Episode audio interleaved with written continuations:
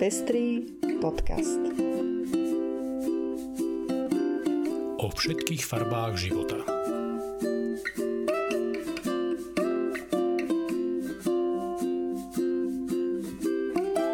Vítame vás pri štyridsiatom deviatom vydaní Pestrých správ. Toto sú informácie, ktoré prinášame. Maďarsko prijalo ďalší zákon namierený proti el gé bé té í ľuďom. Nemecko schválilo kvóty pre ženy v predstavenstvách. Veľká Británia uvoľnila pre gejov podmienky na darovanie krvi.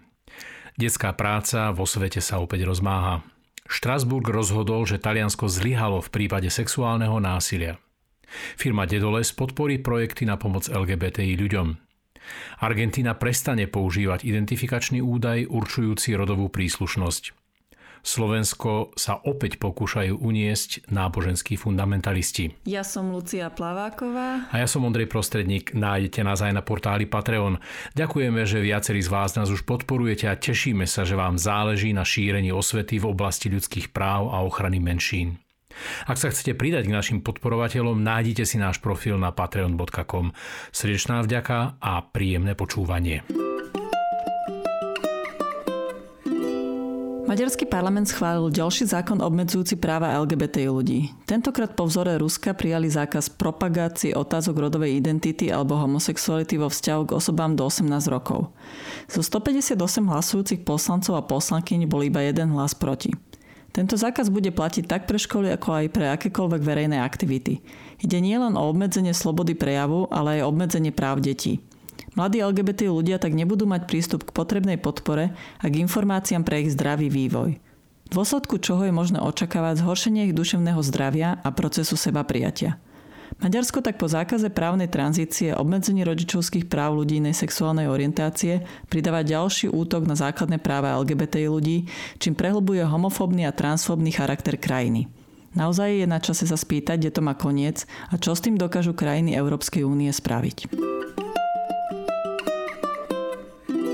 V predstavenstvách spoločností, ktoré sú v Nemecku kotované na burze, bude zákonom regulované zastúpenie žien. Koalícia v nemeckom spolkovom sneme o tom rozhodla minulý týždeň. Ide už o druhý zákon, ktorý stanovuje kvóty pre ženy. Doteraz bolo podobným spôsobom regulované zastúpenie žien v dozorných radách. Nový zákon nariaďuje, že predstavenstvá s viac ako štyrmi členmi musia mať minimálne jednu členku. V predstavenstvách spoločnosti, kde väčšinovým vlastníkom je štát, musia byť zastúpené ženy už pri dvojčlenných orgánoch.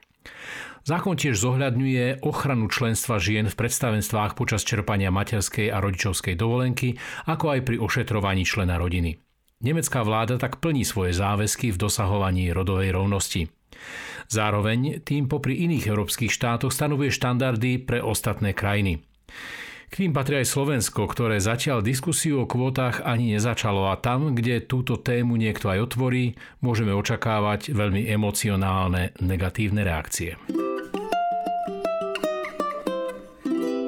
Vo Veľkej Británii došlo k uvoľneniu obmedzenia darovania krvi pre gejov. Už týždeň môžu aj gejovia, ktorí sú sexuálne aktívni, darovať krv v prípade splnenia stanovených podmienok.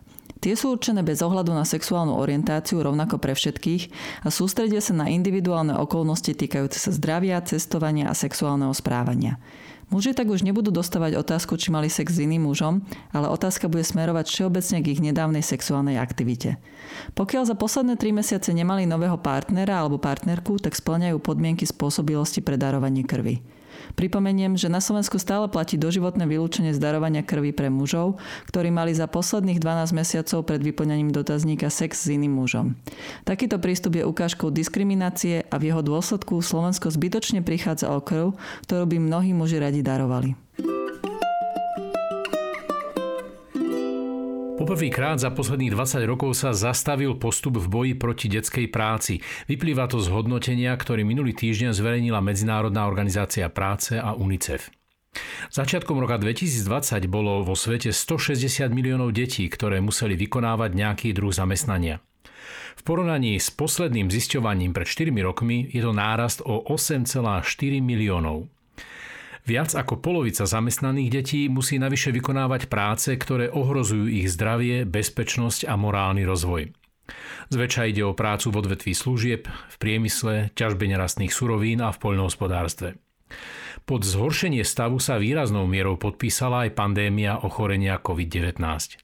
Generálny riaditeľ Medzinárodnej organizácie práce, ktorá je súčasťou ó es en, vyzval členské štáty, aby s rozhodnosťou bojovali proti detskej práci. Nemôžeme sa nečine prizerať, ako je celá jedna generácia detí ohrozená vo svojom vývoji, uviedol Guy Ryder vo svojom vyhlásení. Hoci na Slovensku je detská práca zakázaná a tento zákaz sa vo všeobecnosti rešpektuje, jej nárast vo svete sa týka aj nás. Aj preto je dôležité, aby sme ako spotrebitelia posilňovali povedomie o etickom nakupovaní a kupovali len výrobky, pri ktorých vieme vylúčiť, že pri nich, pri ich výrobe nebola využitá detská práca. Európsky súd pre ľudské práva rozhodol, že Taliansko zlyhalo pri ochrane bisexuálnej ženy pred sekundárnou viktimizáciou potom, čo nahlásila, že prežila skupinové znásilnenie. Podľa štrasburského súdu talianske orgány zlyhali pri ochrane práva na súkromie a osobnú integritu v prípade ženy, ktorej vierohodnosť preverovali na základe jej bisexuality, vzťahov a sexuálnej aktivity nesúvisiacej s udalosťami, ktoré polícii nahlásila. Európsky súd pre ľudské práva zhodnotil, že jazyk a argumenty používané odvolacím súdom nahrávali predsudkom existujúcim v talianskej spoločnosti týkajúcim sa role ženy a boli prekážkou poskytnutia efektívnej ochrany práv obetí rodovo podmieneného násilia. V posledných dňoch vzbudila pozornosť reklama značky Dedoles, ktorá prejavuje sympatie el gé bé té í ľuďom. Reklama okamžite vyvolala aj vlnu negatívnych reakcií. Mnohé z nich sú nenávistné a plné vulgárností. Manažment firmy na túto vlnu nenávisti zareagoval veľmi sympatickým a kreatívnym spôsobom. Za každý dúhový komentár, či už pozitívny alebo negatívny, ktorý sa objaví pod jej Pride príspevkom na Facebooku či Instagrame, daruje jedno euro na podporu fondu el gé bé té komunity v nadácii Pontis. Pôjde o podporu maximálne do výšky päťtisíc eur. Iba v priebehu troch hodín sa pod príspevkom nahromadilo viac ako tisíc komentárov, väčšinou pozitívnych. Firme sa tak podarilo zbaviť sa zbytočných hejtov a prispieť na dobrú vec. Áno, nenávisť a hlúposť sú veľmi ťažkým súperom, ale vtip, láskavosť a dobrá myseľ majú vždy navrch. Argentínsky minister práce oznámil, že unikátny pracovný identifikačný kód už nebude obsahovať číslice, ktoré automaticky identifikujú príslušnú osobu ako ženu alebo muža, obdobne ako v prípade slovenského rodného čísla. Toto číslo je priradené každému pracujúcemu na začiatku vykonávania zamestnania. Na základe nového pravidla sa bude číslo prideľovať náhodne a rod pre neho nebude určujúci. Alba Rueda, zastupujúca ministerstvo práce, uviedla, že táto zmena je jedným z opatrení v rámci Národného plánu pre rovnosť v rozmanitosti. Cieľom je podľa nej na jednej strane zabezpečiť, aby štát konal v súlade so zákonom o rodovej identite a zároveň garantovanie kvót pre transrodových ľudí. Zákon o kvótach a inklúzii pre transrodových ľudí už bol v Argentíne schválený dolnou komorou parlamentu, a to veľkou väčšinou. A čaká ho prerokovanie v Senáte. Anna Záborská si ďalej buduje svoju politickú sílu na obmedzovaní práv žien. Minulý týždeň sa jej proti vôli koaličných partnerov podarilo presadiť hlasovanie o uznesení, ktorým Slovensko odmieta pripravovanú správu Európskeho parlamentu o podpore práv žien na sexuálne a reprodukčné zdravie a o podpore sexuálnej výchovy. Hoci Európsky parlament spomínanou správou Slovensko k ničomu nebude zaväzovať, Anna Záborská považovala za potrebné, aby slovenský parlament správu už vopred odmietol. Desí má ku podporu jej pokusy o návrat Slovenska do minulého storočia majú medzi poslancami slovenského parlamentu. Opäť sa v celej nahote ukázalo, kam chce väčšina slovenských poslancov posunúť Slovensko.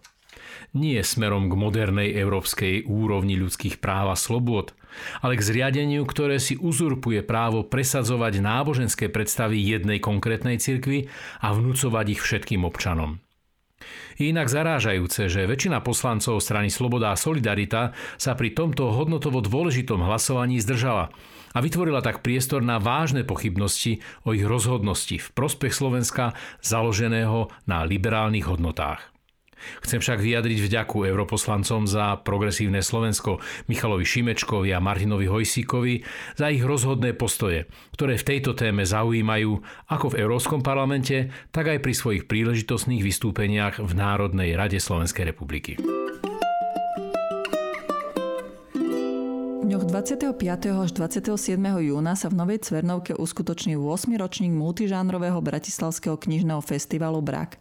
Predajná výstava kníh ponúkne bohatý sprievodný program, výstavy, diskusie, autorské čítania, koncerty, divadlo, workshopy i detský program. Sú tresty za marihuanu príliš vysoké? To je názov diskusie, ktorú bude moderovať Ján Gálik a jeho hostiami budú Rado Kulín, Magdalena Kulínová, Erik Šile, Michal Jakša Novotný a ďalší.